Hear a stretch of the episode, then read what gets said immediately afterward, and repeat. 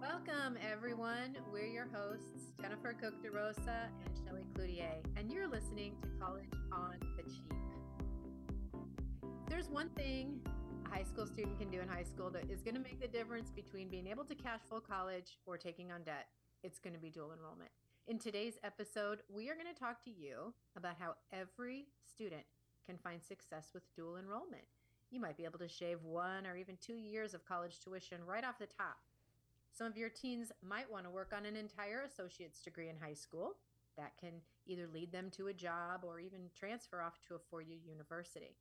If you act on the strategies that we're going to talk about today, your student can easily save about $50,000 if they're planning to attend an in state public university.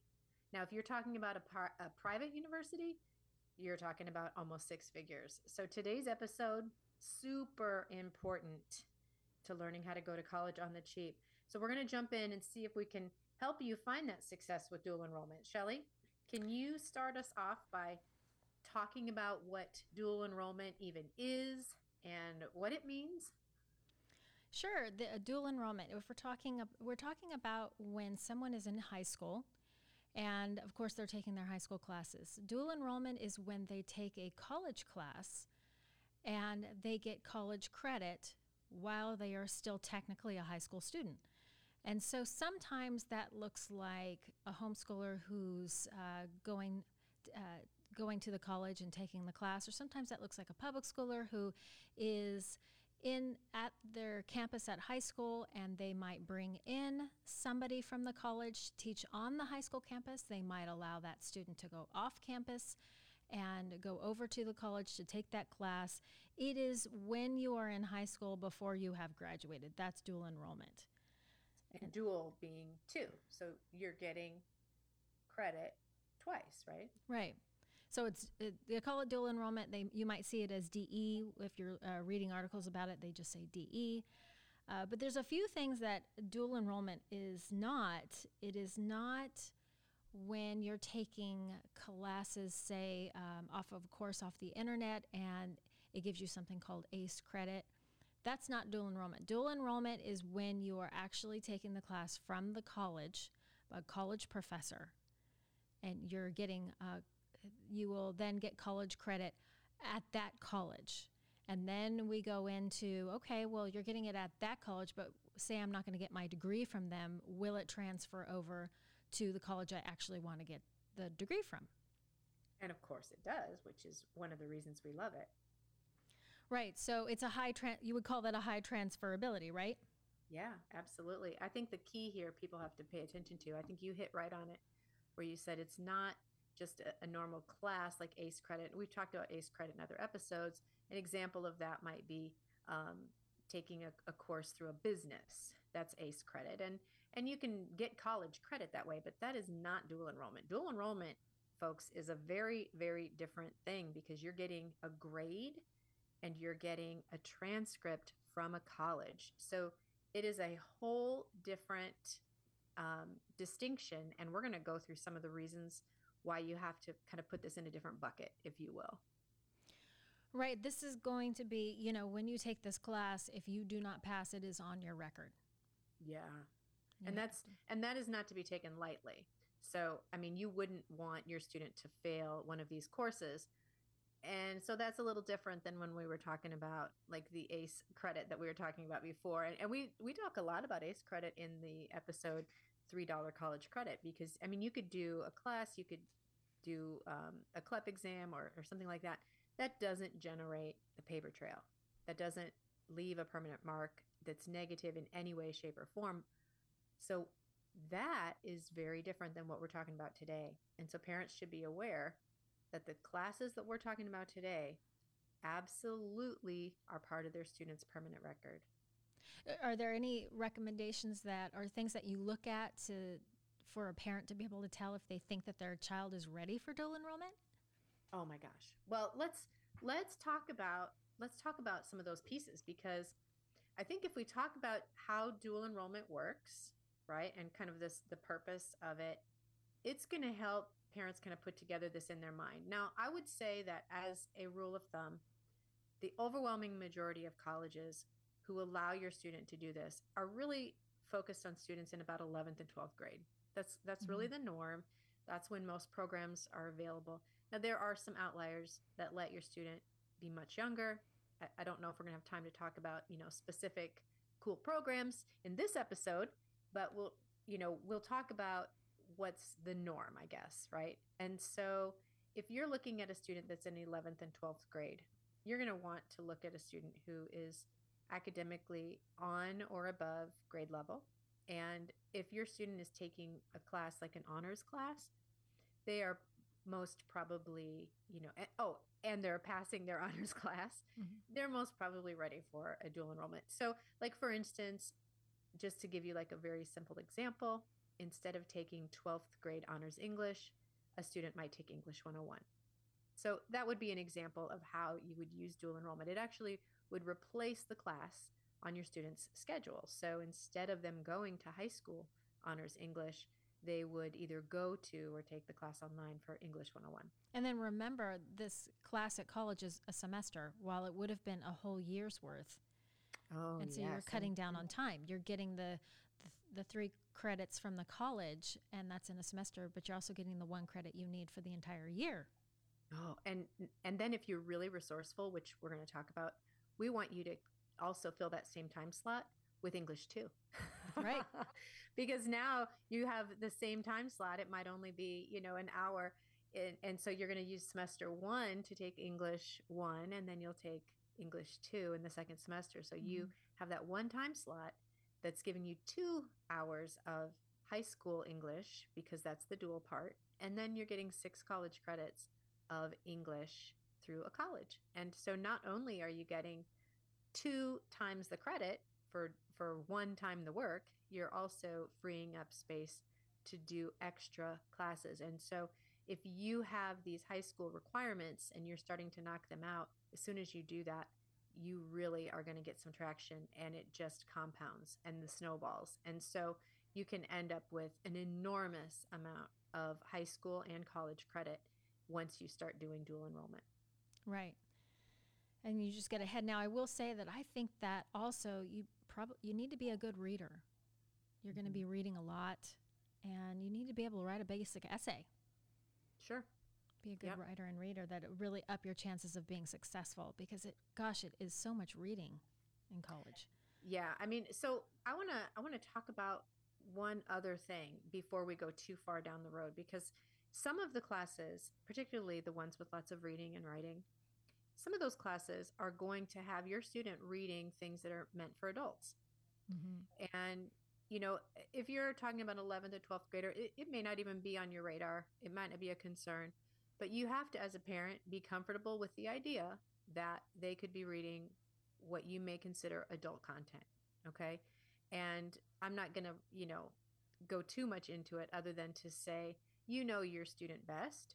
And so, you know, just be aware that a class like literature that is going to certainly involve lots of literature is kind of meant to be a little provocative, right? Like it's kind of meant to get the students thinking and discussing and and especially if it's controversial because the colleges want your student to know why was this piece of of work controversial and and so they're going to actually encourage some of this controversy now you look at a class like uh, pre-calculus, there's not any controversy in pre-calculus. That's just math, right? Right. So you know you kind of have to think about that as you're as you're planning that a, class like that isn't necessarily going to have you know issues, but be aware that the classes with lots of reading and writing certainly can bring in adult content and the other piece I will say is as you're as you're choosing classes, if your student is enrolled somewhere like a public or a private high school, that high school is going to have an opinion about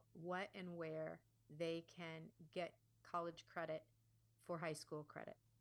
And so, what I mean by that is if your high school participates with a local community college, they've got it set up, they're going to have a list of classes that you can choose from. They're going to have requirements for eligibility.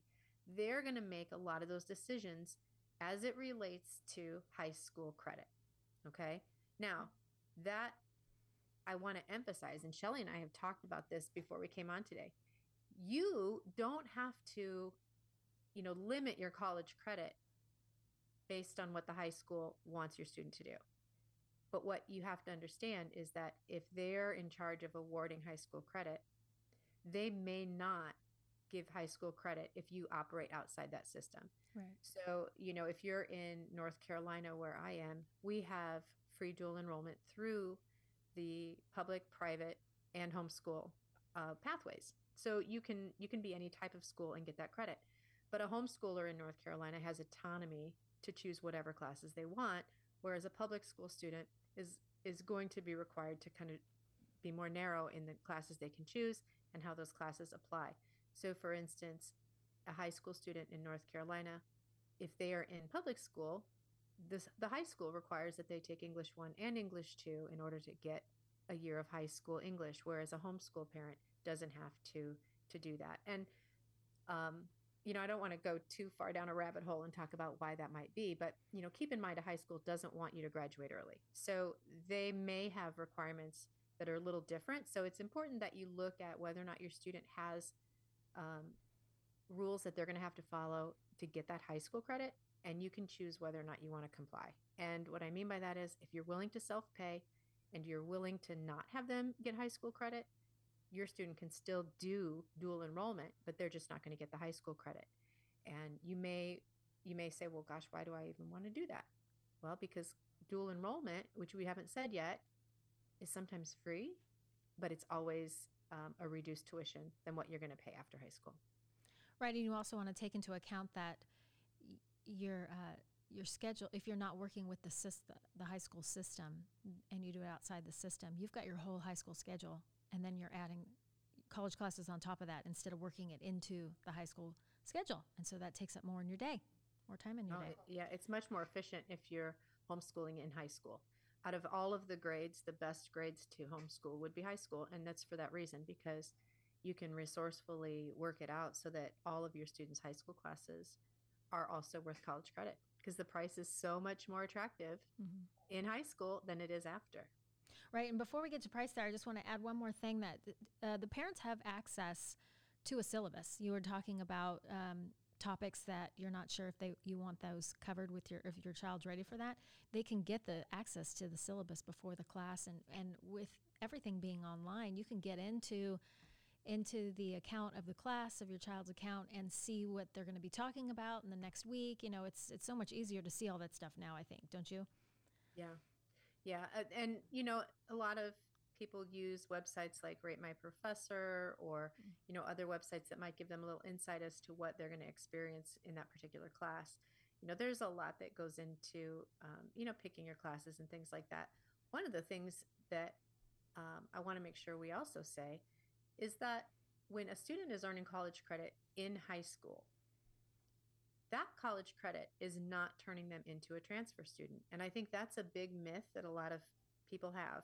And that's because the way that the credit is recorded in high school uh, for the IPEDS, which is the, the mandatory reporting systems that college uses, the way that that's reported excludes high school students who've earned college credit from being classified as a transfer student. So, Mhm. to, to explain what that means is let's say that a student is in high school and they complete a year of college. If you then graduate high school and you enroll in the college, you still are applying as a freshman and you are still applying for first time freshman scholarships and first time freshman housing and first time freshman financial aid and all of those things. Once your student is enrolled, they will do an assessment of their transcript. They will look at that college credit. They will evaluate it. They will apply it to your student's degree plan. And your student may then get bumped up to a sophomore right away or, or sometimes within the first semester. So they can come out of their freshman year with a lot more than 30 credits. So they're coming in as a freshman, even though their number of credits they've earned are going to actually bump them at some point during that first semester or first year. Right. And when we talk about transferability of, of those credits uh, moving over, of course, dual enrollment out of things like ACE and CLEP exams, it has the highest transferability of, of the uh, likelihood of the college taking it. Now, it might take it as an elective, um, maybe not as the actual class that you wanted it to transfer as, but it'll take it as elective. But keep in mind that those, what is those, 1%, those elite colleges, they don't usually take any dual enrollment, right? Yeah. I mean, so it, it's funny because sometimes we think about, okay, how do we, how do we want to, you know, please that 1%? Well, unless that really is your student's target, you know, and they are clearly a candidate for getting into a college like that, a lot of times using those rules to kind of tie your hands going to go to their regular, you know, public four year university, you're actually limiting what your student can do. And you're actually shortchanging them in some way because if you take a more realistic approach and you say, listen, my student's going to go to the community college for two years and transfer to our in state public university for the last two years because that's what we can afford to do and because we've got this plan. If you just start with that right out of the gate, those kinds of programs can be started in high school. And I can tell you a lot of people even get that associate's degree in high school. So, you know, you talk about transfer and I actually I keep a list, but 38 states out of our 50 have determined that the general education courses and general education, which is not all courses, but the general education courses like your math and English and history and whatnot, those taken for dual enrollment, they are guaranteed to transfer into the other public colleges and universities. So it's not going to get lost. So if you take that English 101 course, like we were talking about in North Carolina Community College as a high school student, you are guaranteed that that English 101 course is going to count at the four year public university in North Carolina. So knowing that in advance gives you tremendous leverage because you can then plan that as part of your student's high school experience. Now, if you have a very motivated student, they may even be able to complete the whole two year degree that's going to transfer then into the four year school. 35 states have those. They're called articulation agreements. And those guarantee that that transfer degree is going to go perfectly into the four year school. So, knowing this stuff ahead of time and giving yourself enough time to kind of work out these plans, if you have a high school student, it can make so much difference. Yeah, and have, there are some uh, programs out there in the high schools called middle college. And from mm-hmm. what I've seen, you're actually going, you're taking an extra year. So you've got five years of high school. And then when you get out, you only have, what is it, one year left to get your AA. And I'm not so sure that that really cuts down on, on time. no. We have we have middle college in North Carolina as well. I don't know if that's in all 50 states. Middle college is I think, probably the public schools answer to how to get funding for an extra year. oh, yeah. I, yeah, 5 years in high school and I'm like, how is that how is that helping? It it doesn't in high school to get a 2-year college degree. So if you start when your student is academically ready, whenever that is, and you begin bringing college credit into the high school, um, many students find that because of what you mentioned, because it only takes that that semester to get that full credit, most students can finish their high school requirements early and just keep working on accumulating college credit. And it's it's not unusual at all for a student to take three classes in one semester. And if you if you do that for the first uh, fall semester and then you do that for the spring semester, your student is actually, you know, working very quickly towards an associate's degree. Um, if your student can take more than three classes or is willing to do it over the summer, uh, they can certainly complete more than than that. So uh, I think high school students who take six or seven classes at a time would be surprised to know that a college load is almost lighter. Mm-hmm. And some of these uh, classes for dual enrollment are eight weeks. They're not a semester long. They're not the 16 week, they're eight weeks. And so right. we always thought about okay, if you're taking the eight week, uh, assume you're doing at least two hours a day of work. You know, that's the 10 hours a week. Is that what, what you used to go by if you're doing an eight week? Well, I, I, okay, so I've had four students go through dual enrollment programs and all have graduated high school with college credit earned from dual enrollment. Mm-hmm. My youngest did a degree. So I feel like we've got a lot of experience just in our family.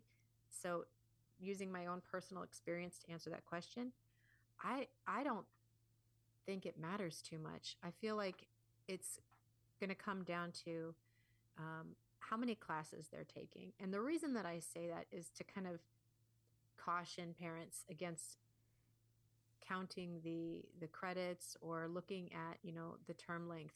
It's really how many classes they take because I've had my sons have taken one and two credit classes that were as much work as a three or four credit class. Mm. And and I've had my youngest son took a five credit class that I didn't think was very much work at all. So, you know, it's supposed to reflect like the the shortened semesters or the eight, you know, the eight versus 16 week semesters are supposed to reflect um, a more intense semester. Um, that's not always the case though. So mm-hmm. I, I would say, you know, as you think about this, always start with one. It, to me, you know, you want to set them up for success. Mm-hmm. You do not want to talk about, you know, how to get, how to backtrack, how to recover from a bad decision, which we're going to talk about today.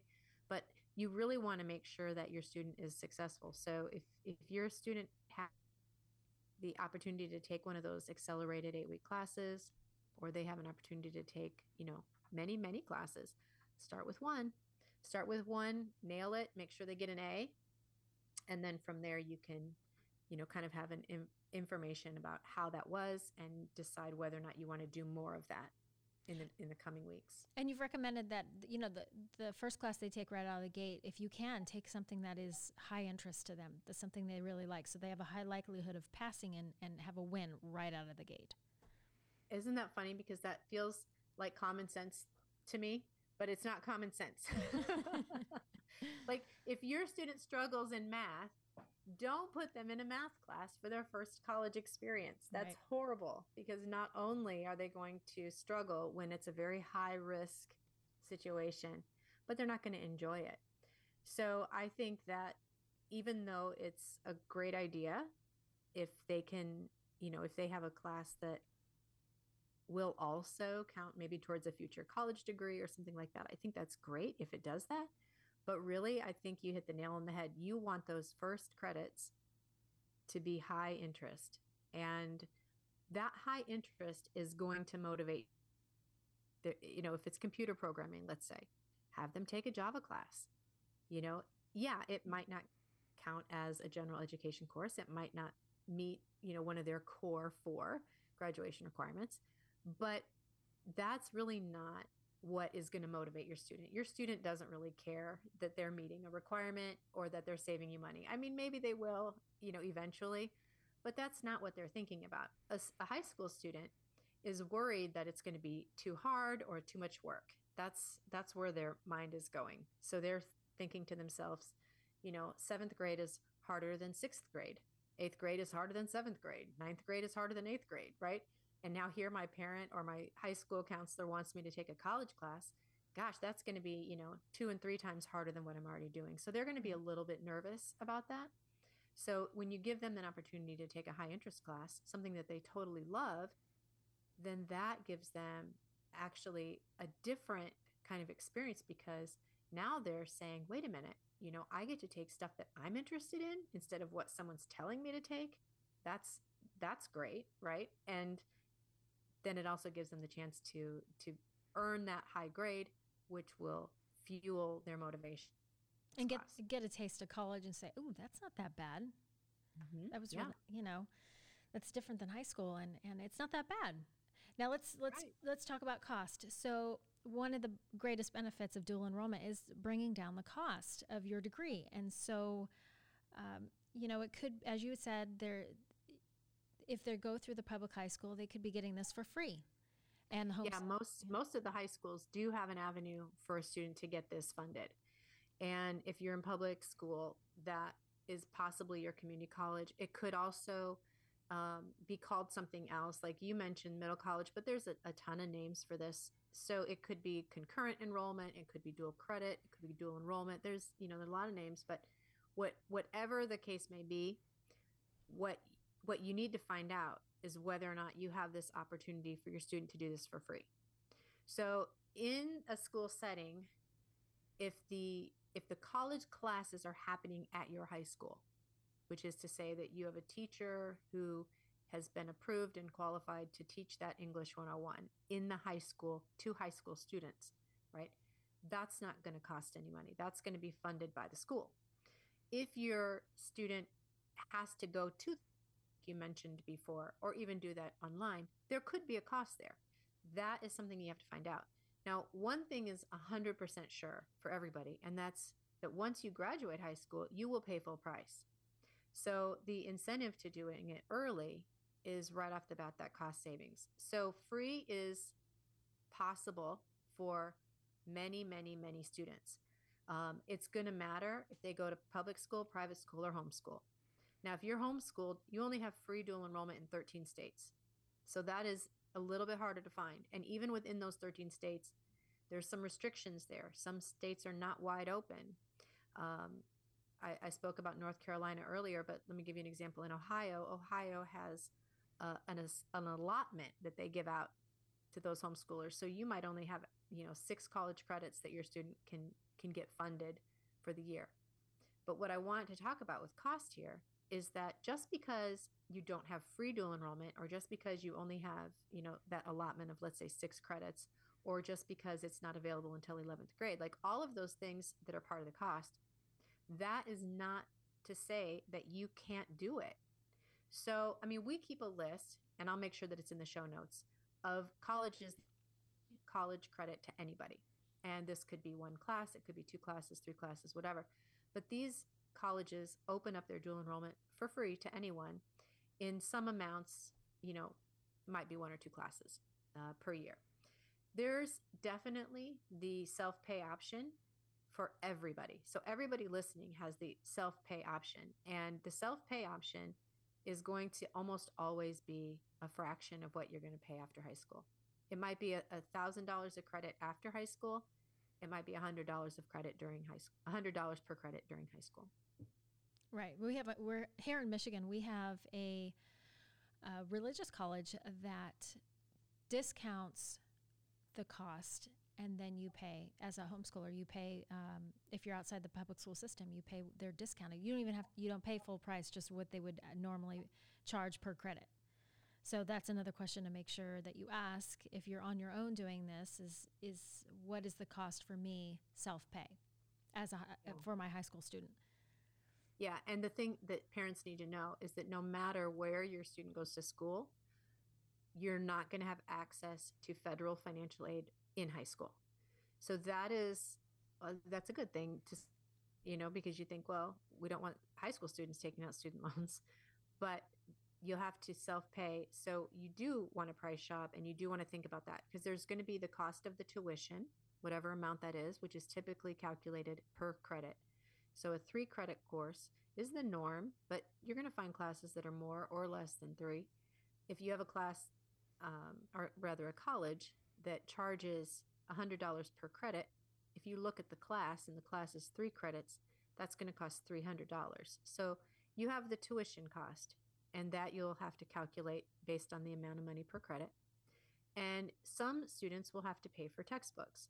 And I say some because a lot of colleges now are integrating the textbook electronically right into the class. So you may not have a textbook cost, and some colleges will um, pay for textbooks. Others are going to charge you a fee. It's all over the place as far as textbooks go. I think they're, I think that the textbook industry is trying to kind of figure out their next their next strategy as we move away from paper based textbooks. And so you're going to find all kinds of different configurations there but but you may have a textbook cost in there as well. So it's not just tuition but you also want to any kind of textbooks and or maybe even lab fees. If you're doing a computer or a science class that has a lab there could be a lab fee there.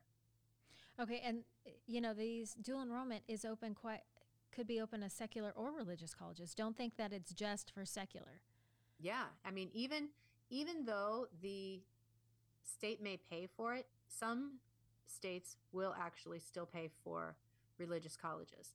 Um, and and that depends on where you are. You know, I spoke about Ohio a minute ago. Ohio has a list of two and four year colleges, secular and religious colleges, on their list of approved schools. So it could it could be um, a, a lot of different opportunities. Now, earlier I also spoke about North Carolina. North Carolina has one program, and that is through the community colleges. That's it. So, as a high school student, if you want to do dual enrollment and you want it paid for, your only option is the community college. Mm. Yeah, here in Michigan, you uh, you have your choice as a homeschooler. You can go to a uh, religious college or a secular college and, and, take those classes, and and uh, we also have something here in Michigan where you a homeschooler can be a part of what they call a partnership. So that's their way of getting into uh, funds that would be given to the public school students, but you're not going to public school, and there's some caveats to that. But um, you know that's the states might have an, a, a partnership that allows the homeschoolers to take part in getting some money from the state if you so choose. Sometimes the homeschooler families don't want any part of the state money, and so that's fine. They don't have to do that, and they can just self pay. Yeah, and we kind of we're neglecting the, the private school. But the thing about the private school is that it's going to be the wild, wild west. It's going to be all over the place. It may or may not even allow your student to take a dual enrollment class. We have several private schools here in North Carolina that don't even participate. Mm. They just they just don't participate. Um, and so if you have again, if you have that situation where you don't have access through your student's school, you can still seek that out. Um, and you may you may even want to look outside of your state. So the thing about dual enrollment out of your state, keep in mind if you're going out of state for dual enrollment, it's always going to be a self-pay situation. There's no state programs that are going to fund education in someone else's state. That's not going to happen. So it's always going to be self-pay. And dual enrollment out of state, it doesn't mean that you send your student elsewhere. It's going to it's going to occur as a distance learning situation. So your student, of course, when they're doing these dual enrollment courses, they're not going out of state. They're not going to uh, live in a dorm or anything like that. You're doing this uh, as a high school student but you're either using distance learning or if it's local, you can go on campus. Um, but the the out of state programs, you might you know you might be able to have those programs transfer back in locally, particularly if your student is doing general education.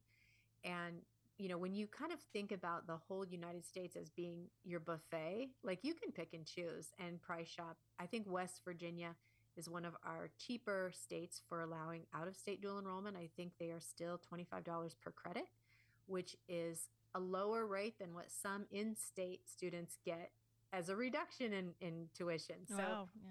yeah, super, super great. But you're not going to have a transfer agreement. In other words, a student in Ohio is not going to be able to take um, a class in West Virginia that is guaranteed to transfer back, right? So if you choose those general education courses that Shelly and I talked about, like the math, English, history, psychology, literature, those kinds of courses, it will really improve your chances of that uh, credit transfer. And the other thing, too, I don't think we said, but you don't have to earn a degree at the college that you're using for dual enrollment. Most students just take a class or two, and then those reduced or free class credits get sent to the college of their choice later after high school. Right. Yeah, and so, you know, remember again, so the things to watch out for uh, when you're looking at dual enrollment is we talked about this that this is on their permanent record. So you want a win for them right out of the gate. And again, we said that you want to try to pick something of high interest for them that's they feel is um, if your student likes history then maybe US US history is going to be the one that's going to be in a general that's going to fill a general education um, uh, cl- course there. And remember, general education is that first 60 credits. A degree is usually about 120 credits, and the general education that is that first 60 credits. And right. And if you live in one of those lucky states that have transfer agreements in place, they're going to be able to map it out so that your student can earn possibly an entire associate's degree. And, you know, depending on, you, there's two paths with the associate's degree. One is off to work, and the other is into a four year university. But if you're talking about the transfer, those first 60 are going to be something that you can work with your advisor at the college as far as you know completing those so that that associate's degree nests perfectly inside the bachelor's degree when they transfer and if you have a student who's highly motivated you'll find that they can for sure do you know almost 2 years or a full 2 years during high school and if you have an associate's degree option, by the way, that is so worth doing, especially if you're in a state that has that transfer agreement, because that's going to guarantee your student to transfer. So I want you to think about like the numbers here. So they're working on their first two years in high school. So every year that they're doing in high school, we're not shortening their high school experience because high school is free. We're shortening their college experience because that's what they're paying for, right? So they're completing maybe their whole first freshman year in high school. Well, that's going to save the, the family the cost not only of the tuition and the books and the fees, but it's also going to cost or save money off the dorm fees and all of the, the whole expenses of that year. So if you have a student who can shave two years off of their college experience, even at a public school, I mean, we're talking almost $50,000 that you can do by taking advantage of that. And if it's free, then that's $50,000 saved, right? But even if it's even if it's a reduced tuition, it might cost you $5,000 in high school to get a $50,000 bucket of credit to use later. So you're still saving a lot of money. You're being really intentional here in shortening their college experience, not shortening their high school experience. Right. Yeah, you know, I have a. I was working with a family bias. I was helping her to um, sort out a degree and how she could work dual enrollment and and all the ways to get the college credit cheaper and she i figured out something for her and the funny thing was is that when she showed her daughter the plan for the gr- degree that she wanted and she's still in high school she looked at it and she said so i have a purpose which is really which is really funny that she said that because it's really telling it's that do these kids in high school feel like they're just check marking off boxes and that they're they're robots and they just need to take what they need to take and then when you actually get to a, a, a major that you choose, and then they see that they have light at the end of the tunnel, this is what I'm choo- choosing, and this is what I, um, what um, I need to do to do to get there. Remember, she's just going. She, she's still in high school, and she was just she just lit up. You know, I I have a purpose, and wow. then it just became different for her. These these wow. courses. That's such a light bulb moment. Mm-hmm. Right, because it, they they get more, con- you know, they have more control. They see that they know that they're going to want to get do, do get a degree, and so they pick the degree, and then they they I don't know, they just see light at the end of the tunnel. I guess it was it was really neat to hear that that, that they were taking ownership and they didn't feel like just a cog in the machine. Well, you know, and that brings us to the other type of dual enrollment that a student can do, which is that kind of dual enrollment that leads to a career. And so a lot of times people call that career and technical education. Um, I'll use my youngest son as an example because he finished his associate's degree in welding and he did that in high school. Uh, it was not easy. It took a lot of work to do that, but he did finish his degree in welding in high school.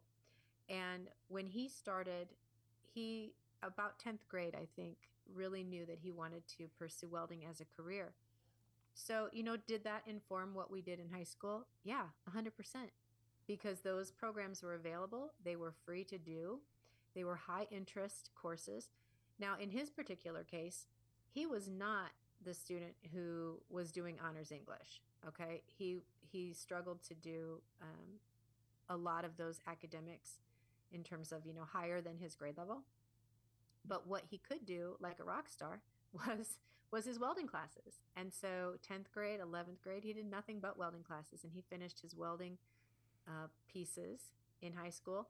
Now, you have other students that are doing nursing, they're doing culinary, they're doing computers, they're doing um, CAD or computer aided draft, uh, computer aided design, I guess they call it now.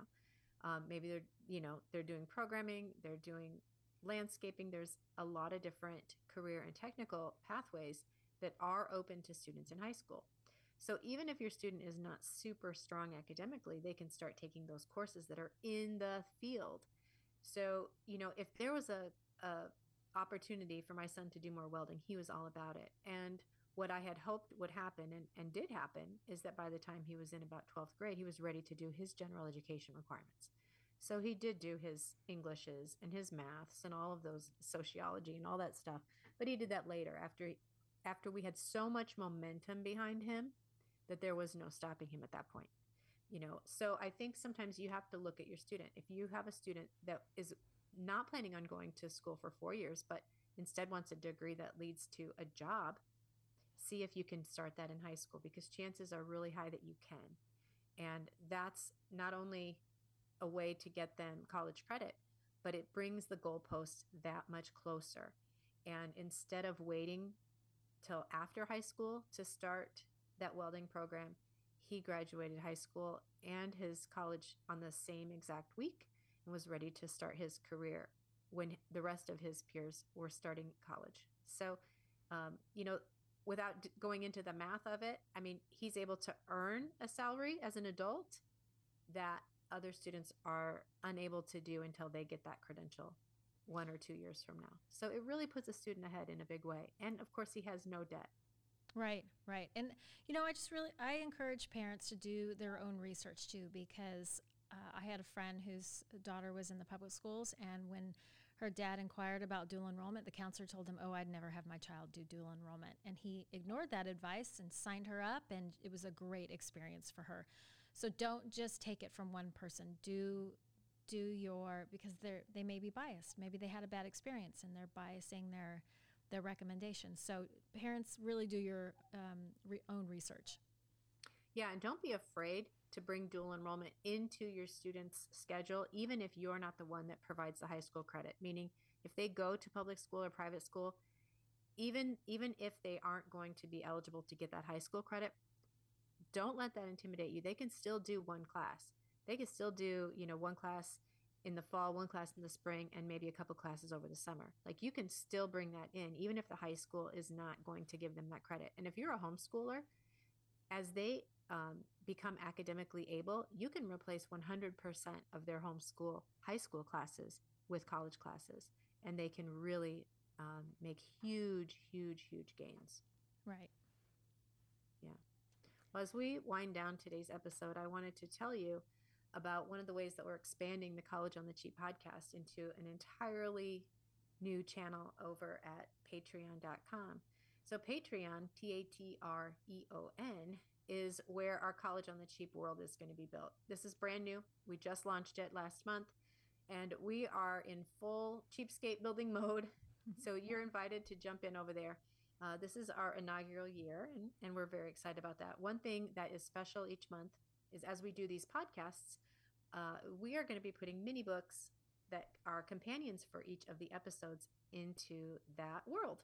And so there's going to be even more depth, and it's going to talk about the strategies of how to actually implement a lot of the things that we only have time to talk about um, in our time here with you. So these books are are going to be written exclusively for our community. They're not going to be published elsewhere. They're not going to be on a website. They're just going to be inside of our Patreon. And then the other thing, which we started talking about with you guys last month, was our case studies. So if you listened last month, you know that we take a college or colleges and then we dissect those. So we dig into the cost, the tuition, and all of the pennies that make up the cost of that degree. And then we go in and we revamp it. We slash it down we use our best strategies that we can think of, whether it's bringing in transfer credit or credit by exam or special scholarships that aren't advertised. Uh, if you look back, Shelly's last case study that she did last month, she did a degree plan over at Post University. And I believe that their advertised price for that degree was $178,000. And she got that down to under $15,000. So this is real stuff. This is absolutely uh, real stuff. It's it's not just theoretical, you know, uh, exciting things that we're telling you. These are real ways for your student to get through college and get through college on the cheap. So I think um, I'll share that this month I'm doing a case study. I'm going to dissect two different historically black college and universities here in North Carolina and show you how to get those bachelor's degrees for under $2,000. Again, this is real numbers. This is not just hypothetical. So I'm super excited about that. And we're going to be doing case studies every single month. Also, last month, we paid for 12 people to take the 90 day degree class. And you may remember 90 day degree from episode five. So we're doing that for free. And this month, we're going to do another dozen of those. But I saved the best for last. So I announced last month that my new book, College on the Cheap, is going to hit the shelves in Christmas but our Patreon community is getting their Christmas present early. So every month between now and Christmas, I'm putting a chapter in our Patreon account for people to read. And so in May, I released chapter zero. In June, I dropped chapter one, An Absolute Sense of Mission. And this month, July, I'm going to put chapter two in there. And this uh, chapter is called You're Doing It Wrong, which I think is the key to reframing your approach on how you fund college. Let's see, next month is chapter three, Tippy Tippy Top High Achievers. Chapter four, moving at the speed of budget, and so on. You get the idea. So I can't think of a better investment for your $7 than to visit us over at patreon.com slash college on the cheap. That's P-A-T-R-E-O-N dot com slash college on the cheap. So until next time, I'm Jennifer Cook DeRosa. And I'm Shelley Cloutier. And you've been listening to College on the Cheap.